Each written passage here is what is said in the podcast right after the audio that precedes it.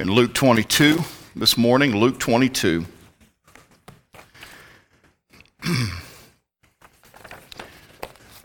One of my favorite personalities. I try not to say characters because characters almost implies a, uh, a work of fiction. You understand there's nothing fictional about this book. But one of my favorite personalities is Peter. Peter resonates with me.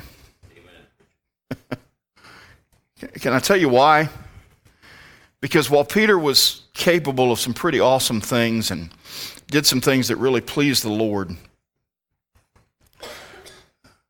I don't know how else to say it. There were times that Peter was just an idiot. And yes, that resonates with me.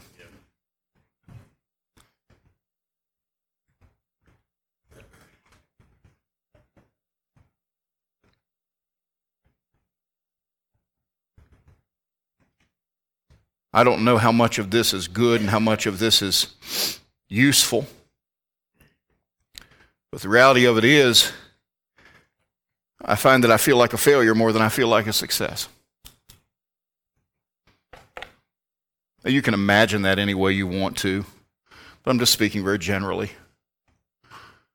I feel like sometimes I get things wrong more than I get them right. There may be somebody in here that's felt that way before. Whether it's in my capacity as a pastor, I think I've handled something the right way, I think I've come at it from the right perspective, and then I see that not only was I not really any help, but maybe I didn't even, might have made it worse. I don't know. My preaching, I can't tell you how many times I've walked away. Now, I understand what the Bible teaches about His Word never comes back void, and I understand all of that. But the humanity in a pastor and in a preacher walks away from a lot of messages saying, Boy, I really goofed that one up. As a husband, man alive, my wife deserves better than this. As a father, there's things I want to do for my kids that I wish I could. And there's been times I've had to go to my children. And by the way, dads, you better be prepared to do this from time to time. Go to your children and tell them when you're wrong. And ask their forgiveness. Amen.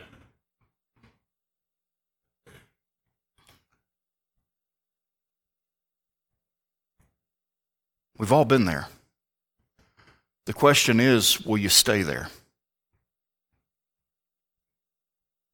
You see, when you look at Peter's life, there's two words that kind of encapsulate Peter's life. And, and, I'm sorry to tell you, one of those words that you see pop up a lot in Peter's life is failure. You know? I mean, yeah, he said, Thou art the Christ, the Son of the living God. And right after that, right after that, he rebukes the Lord, and Jesus says, Get thee behind me, Satan. He's invited to be one of three to see Jesus transfigured on the mountaintop. And when he gets there, what does he say? Let's make three tabernacles, one for each of you. And God Himself, the Father, corrected that. Peter just had a way of opening his mouth and putting in his foot. Peter mishandled his dealings with the Gentiles when the Jews were around early on in his ministry. Peter said the wrong things. He told Jesus, he, when Jesus said he'd be crucified, and no, you won't, he corrected the Lord. Corrected the Lord. You see a lot of failure in Peter's life. And of course, that's most pronounced in his denial of Christ, his thrice denial. But here's the thing that's not the only word that characterizes his life. Yes, you see a lot of failure, but you also see a whole lot of fruitfulness.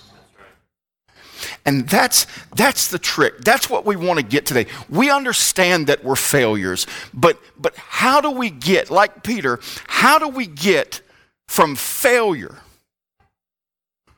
to fruitfulness? Now, it begins with the mercy of God. That's why we sang, His mercy is more.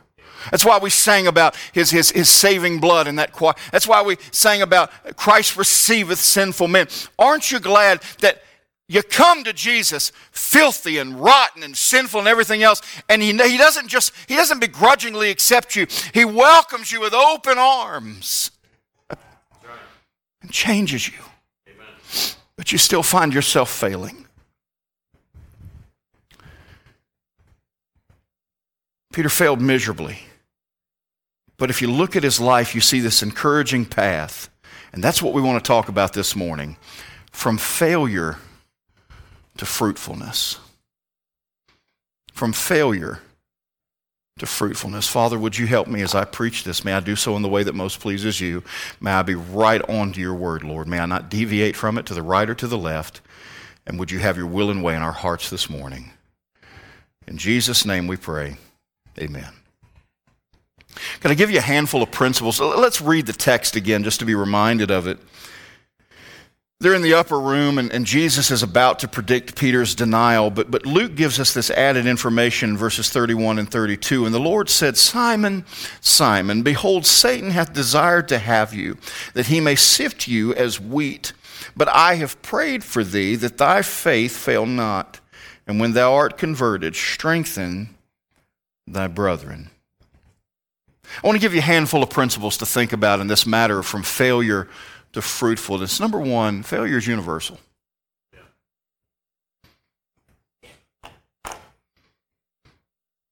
There's two groups that I worry about. I worry about the groups that do nothing but fail, but I worry more about the groups that claim to never fail. Verse 31. He says, Simon, Behold, Satan hath desired to have you that he may sift you as wheat.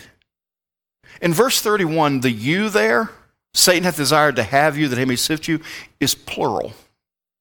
What do we take from that? He's speaking to Simon, but by extension, he's speaking to all the disciples. Satan wants to sift all of you. Satan wants to maximize all of your failures. He's not just after you, Simon. He's after all of you. He's after you, Peter. He's after you, John. He's after you, James. He really after you, Judas. He's after all of you. And failure is universal. As is written, there's none righteous, no, not one. Verse 23 For all have sinned and come short of the glory of God. Jesus is warning to all of the disciples, and by extension to us, is that failure is universal. And we invite, we, we embrace two truths from that. Number one, while we do not invite failure, we do not celebrate failure, we don't make light of failure, we don't just kind of kick failure down the can, we do understand and accept that failure is a part of life, but it is a forgivable part of life. I'm not okay with failing, but I'm okay with knowing what to do when I do fail. Okay? It's a forgivable part of life. Guys like John Wesley thought that, that progressive sanctification could eventually get you to where you were sinless on this side. I got news for Brother Wesley. He was wrong. We are not going to be sinless on this side of heaven. We ought to be striving for that and seeking to be more like Jesus, but we're not going to be sinless. But I'm going to tell you this when you do fail, if in that time you fail to employ God's forgiveness and grace, you will be paralyzed by guilt. How many Christians have we known, and at times it's been us, that because we didn't understand, yes, I fail, but God has put something in place to deal with that, we get, we get paralyzed by the guilt and by the feelings of failure that mount up in our lives. I've got news for you, friend. Failure is universal, but it doesn't need to be paralyzing. John told us if we confess our sin, he is faithful and just to forgive us our sin and to cleanse us from all unrighteousness. God never asks us to do something spiritual that he's not already doing himself. In Matthew 18, Peter comes to Jesus, says, "Lord, how often shall my brother sin against me and I forgive him? Till 7 times?" And then Jesus gives him a Jewish idiom that actually means every time. He says, I say none to thee until seven times, but until 70 times seven. Oh, well, then at 490 times I can quit forgiving. No. Jesus is saying, you forgive them every time. Now, if God's going to put that onus upon us, what does that say about Him? If we confess our sins, He is faithful and just to forgive us. Forgive me for adding here every time. Hmm? And if you really grasp a hold of that truth, it doesn't make you feel like you have a license to sin. It makes you not want to sin as much. Yeah, that's right.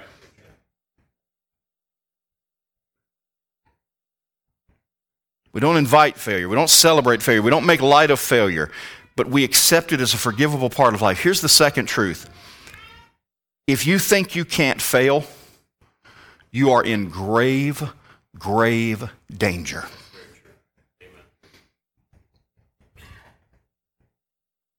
1 Corinthians 10, verse 12. Wherefore, let him that thinketh he standeth take heed, lest he fall. We're about to ordain Brother Davies. He's about to get into the fraternity of reverends. You forgive me if I sit down for a second. Already he knows this. We hear all too frequently of brothers in our service that have fallen, preachers that have been caught in terrible sin. If our response to that is anything but falling down before God and pleading that it not be us, understanding that, but by, God, by God's grace, that could be us.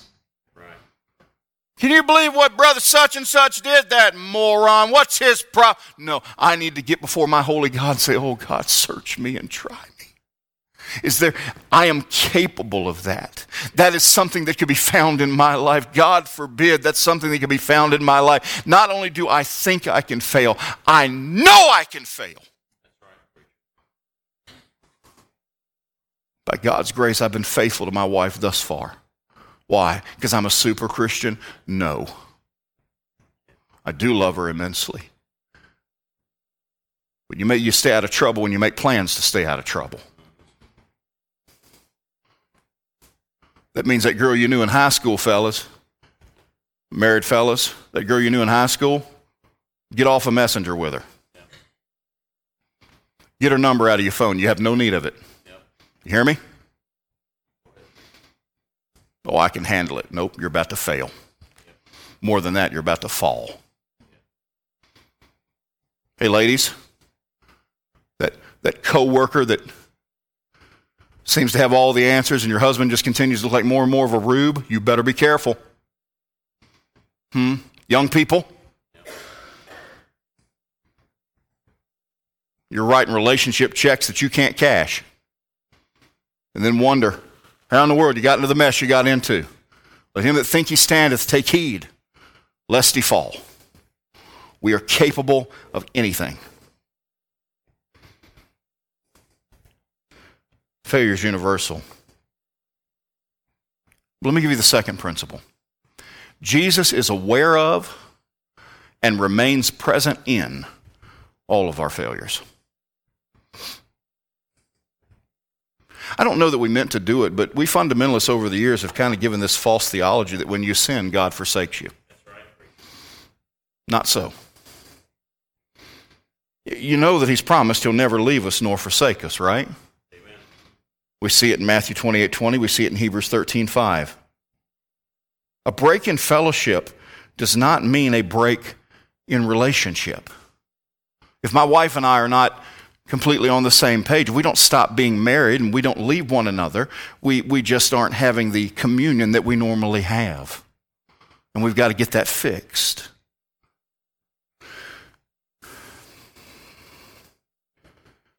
Jesus has made provision for our failures just as he did Peter's. Look at verse 32. Satan hath desired to have you, plural, all of you disciples, and by extension all of us, that he may sift you as wheat. But I have prayed for thee. That's singular. Peter, Satan wants all of y'all. But Peter, I'm praying for you. What's praying? When you pray, you talk to the Father, right? What's he saying? Peter, I'm talking to my Father about you. Amen. Now, does that happen with us? Yeah. My little children,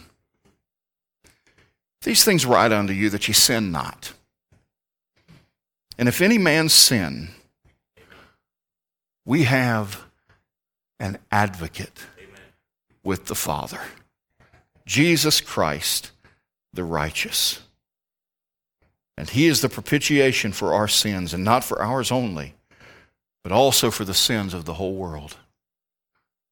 He didn't want you to sin. But if you do, he's praying to the Father, advocating to the Father for us. Friend, you may be sitting in the midst of a failure right now. Of, of, of, varying degrees. A failure could be something relatively simple, it could be something deep and dark. And I've purposely left it vague because I want it to touch as many people as we can. But you may be sitting in the middle of a failure right now. You may be licking your wounds over a failure that just recently took place. I don't know. But please do not believe Satan's lie that with each failure you forfeit the grace of God. You do not. God's grace remains. Jesus is aware and he remains present in our failures. Once again, moreover, the law entered that the offense might abound, but where sin abounded, grace did much more abound. Failure is universal, y'all. But Jesus is aware of and remains present in our failure. Now, here's the third principle God can use our failures for his glory. It's been rightly said that no failure is final and it doesn't have to be fatal. God can use our failures for His glory. Now, we would never say that failure is God's will. God led me to sin so He could teach me something. He'd never do that. Romans 6, verse 1. What shall we say then? Shall we continue in sin that grace may abound? God forbid. Of course not. James, James tells us that he won't tempt any man to sin. But we do understand that God can use any circumstance to develop a Christian and to accomplish his will. Would you agree with me that there have been some awful, terrible mistakes and failures that have happened throughout history that God, though he didn't author it, though he didn't endorse it, he used it for his honor and glory? Can I give an example? How about Joseph and his brethren? Did God want Joseph and Joseph's brethren to cast him into that pit and sell him into slavery? Of course not. But did God use their failures for his glory? The answer is yes. Genesis 15, verse 18 it's been revealed to these brothers that the second in command to Pharaoh is their brother Joseph. They're already pretty nervous, and now they're really nervous because their father has died. There's nothing left to keep Joseph, Joseph from exacting retribution on his brothers, and he could do it legally in Egypt. All he has to do is say the word, and they're gone. But listen to this. His brethren also went and fell before his face, and they said, Behold, we be thy servants. And Joseph said unto them, Fear not. For am I in the place of God? But as for you, ye thought evil against me. But God meant it unto good, to bring to pass as it is this day, to save much people alive. Jesus told Peter that Satan desired to sift them. Did you notice that? Satan has to ask God's permission to do anything. Once again, God's permission does not imply God's endorsement. But you think of Job. Satan couldn't touch Job with anything except God allowed it. His purpose, Satan's purpose, was to sift the disciples. He meant it for bad. I'm going to shake them up. The, the, the, the, the picture is of somebody threshing wheat, and they would take that, it almost looked like a rake, And they would take that into the wheat, and on a windy day, they would throw that wheat up in the air. That was called sifting. And the, the wind would come through and blow away the chaff, that which was not usable, and the good, usable wheat falls back down to the ground.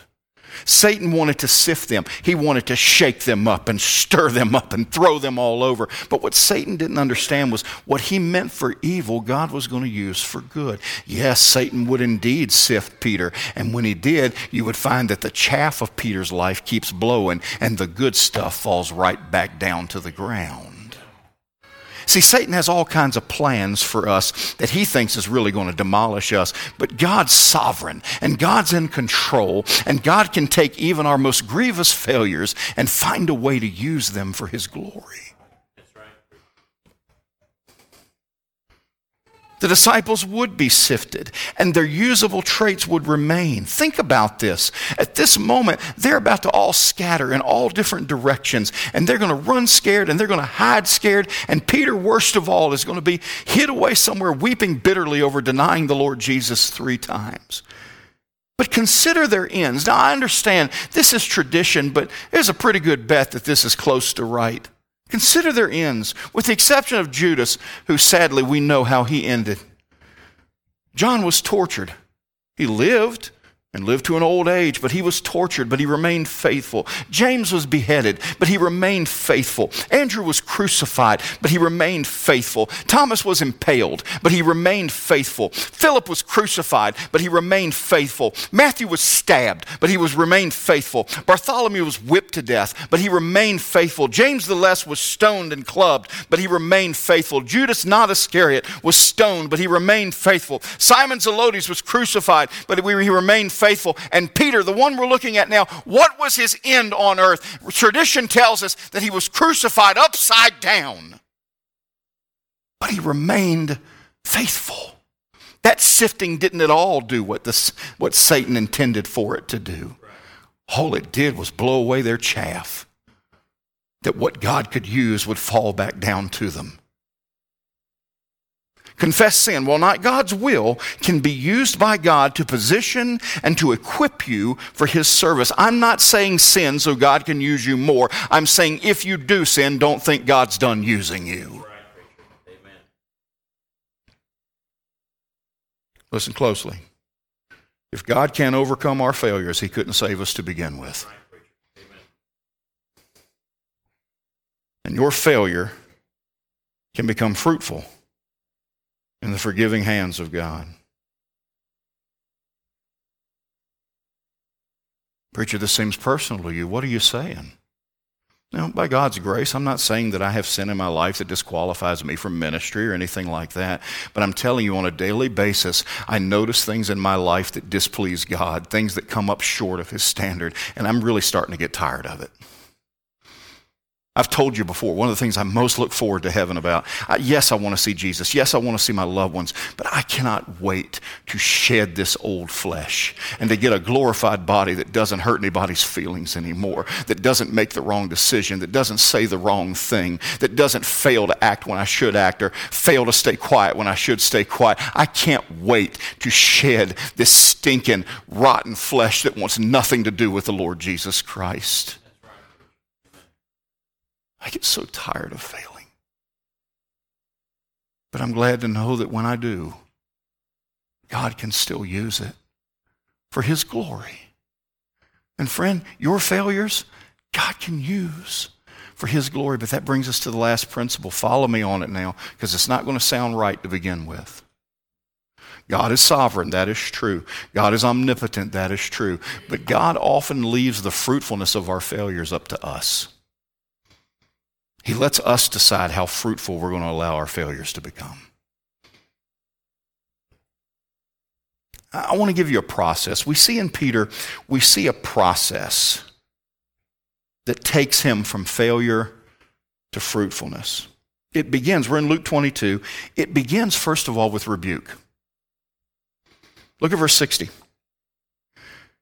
Peter has denied Jesus three times.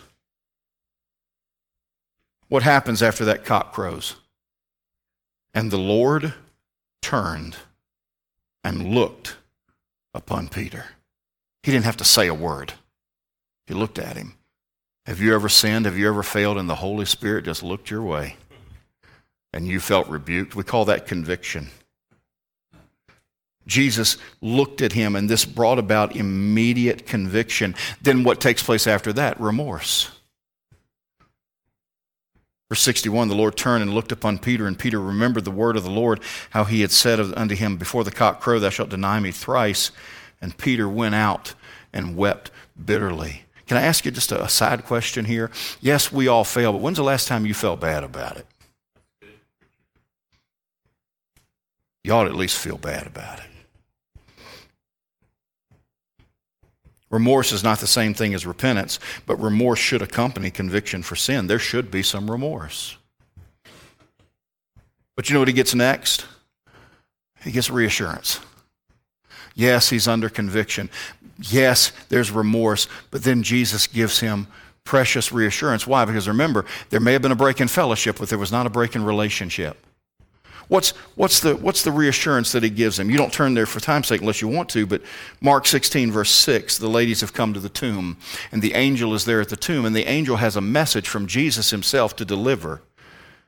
And he saith unto them, Be not affrighted. Ye seek Jesus of Nazareth, which was crucified. He is risen. He's not here. Behold the place where they laid him. But go your way. Tell his disciples and Peter Boy, that's a reassurance. Peter, I'm not done with you. Peter, I still love you. Peter, it's going to be all right.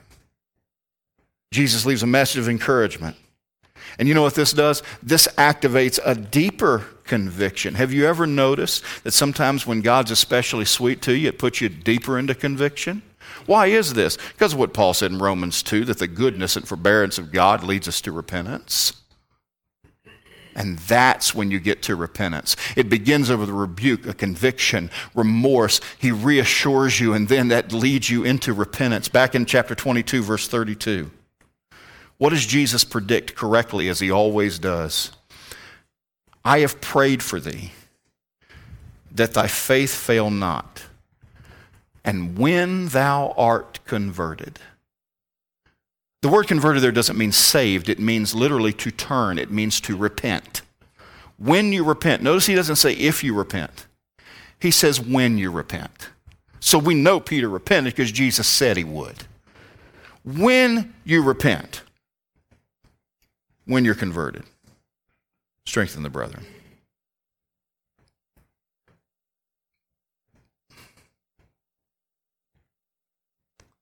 So, what happens after repentance? What do I do next? I've been rebuked by the Holy Spirit. I feel remorse. I'm, I'm, I'm, reassured by God. And so I repent of this failure, of this sin. What happens? Then you return. You go back to the point of departure. From who or what did Peter separate after he denied Christ? He got away from all the brethren, didn't he? He got off by himself. So what does he do? He comes back to the brethren. He comes back to where he should be over in Luke chapter 24, verse 12.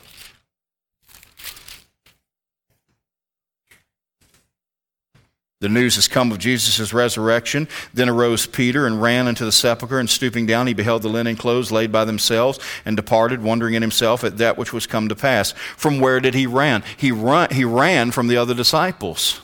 He was back. He had returned to where he should be. Friend, if you've got a failure in your life and you repent of that, the next thing for you to do is to return back to your place of service. Return back to the people of God. Return back to the church of God. Return back to the family of God. Don't stay isolated. Get back to where you should be.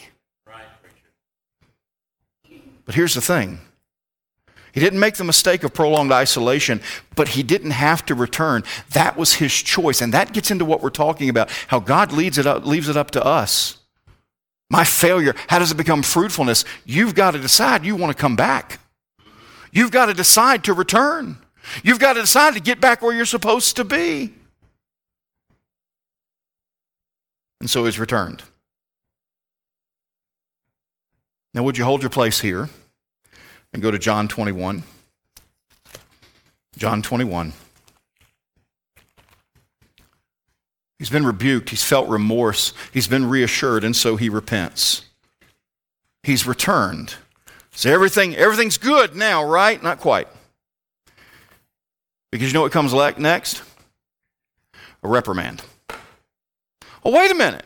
I thought everything's going to be all right. It is going to be all right. But that doesn't mean that we're exempt from whatever chastening or consequences comes with our failure. So, what's the reprimand? John 21, verse 15.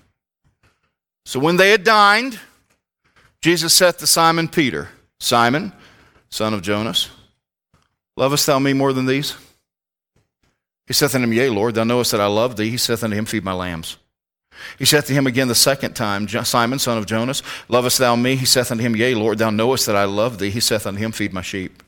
He saith unto him the third time, Simon, son of Jonas, lovest thou me? Peter was grieved because he said unto him the third time, Lovest thou me? He said unto him, Lord, thou knowest all things. Thou knowest that I love thee. Jesus saith unto him, Feed my sheep. Verily, verily, I say unto thee, when thou wast young, thou girdest thyself and walkest whither thou wouldest. But when thou shalt be old, thou shalt stretch forth thy hands, and another shall gird thee and carry thee whither thou wouldest not. What's Peter? What's Jesus doing here? He's kind of reprimanding Peter in front of the other disciples. Why? First of all, why did he ask him three times? That's not really much of a stretch, is it? He denied him three times. But why is he doing it in front of the other disciples? Because this was a public sin. This was a failure that they all knew about, and it needed to be fixed in front of everybody. So, what did Peter do? He took it. Can I put it to you this way? He took his whooping. Doesn't mean Jesus doesn't love him, doesn't mean that there's not a future. It means there needs to be a reprimand. And you may have some sin in your life that, yes, you've repented, but you still have to be chastened because God doesn't want you to go down that road again.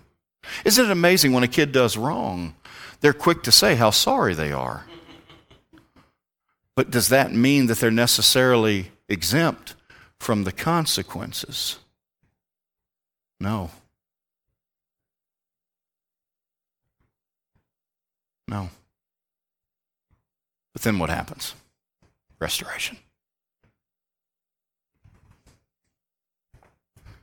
You see, Peter's going from, from uh, help me, Lord, failure. See, I just failed there. From failure to fruitfulness. How's he get there? It starts with a rebuke, remorse, reassurance, repentance, return, reprimand, but then there's restoration. What's the restoration? What is a clear evidence that Jesus has restored Peter to full use? Acts chapter 2, verse number 14. but Peter, standing up with the eleven, lifted up his voice and said unto them, Ye men of Judea and all ye that dwell at Jerusalem, be this known unto you, and hearken to my words. And he goes on to preach maybe the greatest sermon ever preached by a man not Jesus in the history of the church. And what was the result? Verse 41. Then they that gladly received his word were baptized, and the same day there were added unto them about 3,000 souls. What do you see? You see a failure that's become fruitfulness. His failure is long in the past. He's no longer paralyzed by it. And he's restored to fruitfulness in a mighty way. If you're sitting here today in a failure, I want you to know you don't have to stay there. Right. You follow this process. But there's one more thing. There's reinforcement. You see, we still have to deal with the failure and the propensity for it. What was Peter's failure? He denied Christ three times. So, what's the reinforcement? Acts chapter 4, verse number 8. They've been preaching. The Lord used them to raise a man who was lame. And the same crowd that hated Jesus rolls up. And on pain of prison and even death. Verse 7 And when they set them in the midst, They asked, By what power or by what name have you done this? Peter has every opportunity in this moment to revert right back to his old failure. But what does he do? Verse 8. Then Peter, filled with the Holy Ghost. Don't you dare miss that. You only get here by being filled with the Holy Ghost. Said unto them, Ye rulers of the people and elders of Israel, if we this day be examined of the good deed done to the impotent man, by what means he is made, known, made whole, be it known to you all and to all the people of Israel that by the name of Jesus Christ of Nazareth, whom ye crucified, whom God raised from the dead. Even by him does this man stand here before you whole. This is the stone which was set at naught of you builders, which has become the head of the corner. Neither is there salvation in any other, for there's none other name under heaven given among men whereby we must be saved. Now, when they saw the boldness of Peter and John and perceived that they were unlearned and ignorant men, they marveled and they took knowledge of him that they had been with Jesus. You go from I don't know the man to everybody can see that you've been with Jesus. That's failure to fruitfulness. But just as with Peter, We've got to choose to return. We've got to choose to get back up. Can I remind you, Satan can't keep you down. You decide to stay down. A man named James Edwards says Satan can provoke a conflict, but he cannot determine its outcome. So what?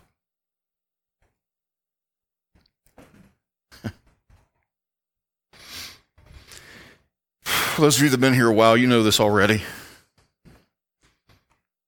I'm the pastor of Fellowship Baptist Church. I've been here 12 years. I'll be 13 next February. And this church is pastored by an abject failure.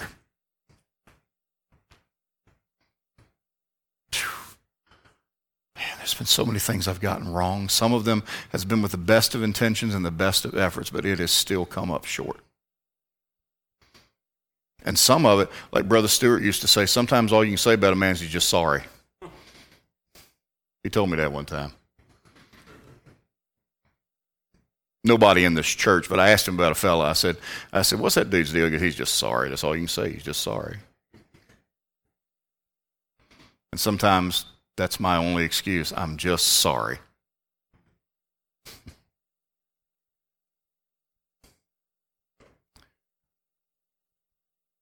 But here's the thing, and I hope you don't take offense to this, because I mean it with all the love I can muster.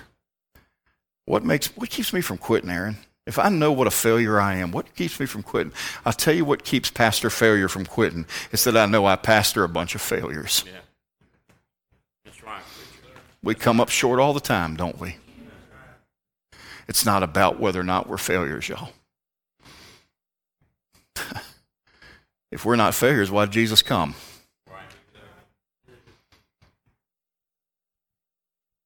And we all come up short. Accept it. But don't live in it. Because God gives us a process. And that failure, you may not think it, but that failure, if you'll let God have his way, and he won't force it, you have to let him, he'll turn you into something beautifully fruitful.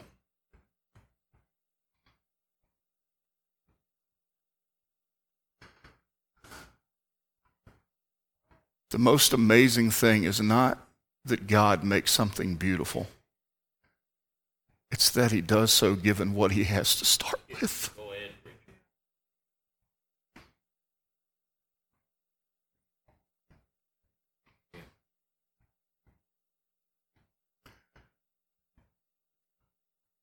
I have the propensity to fail.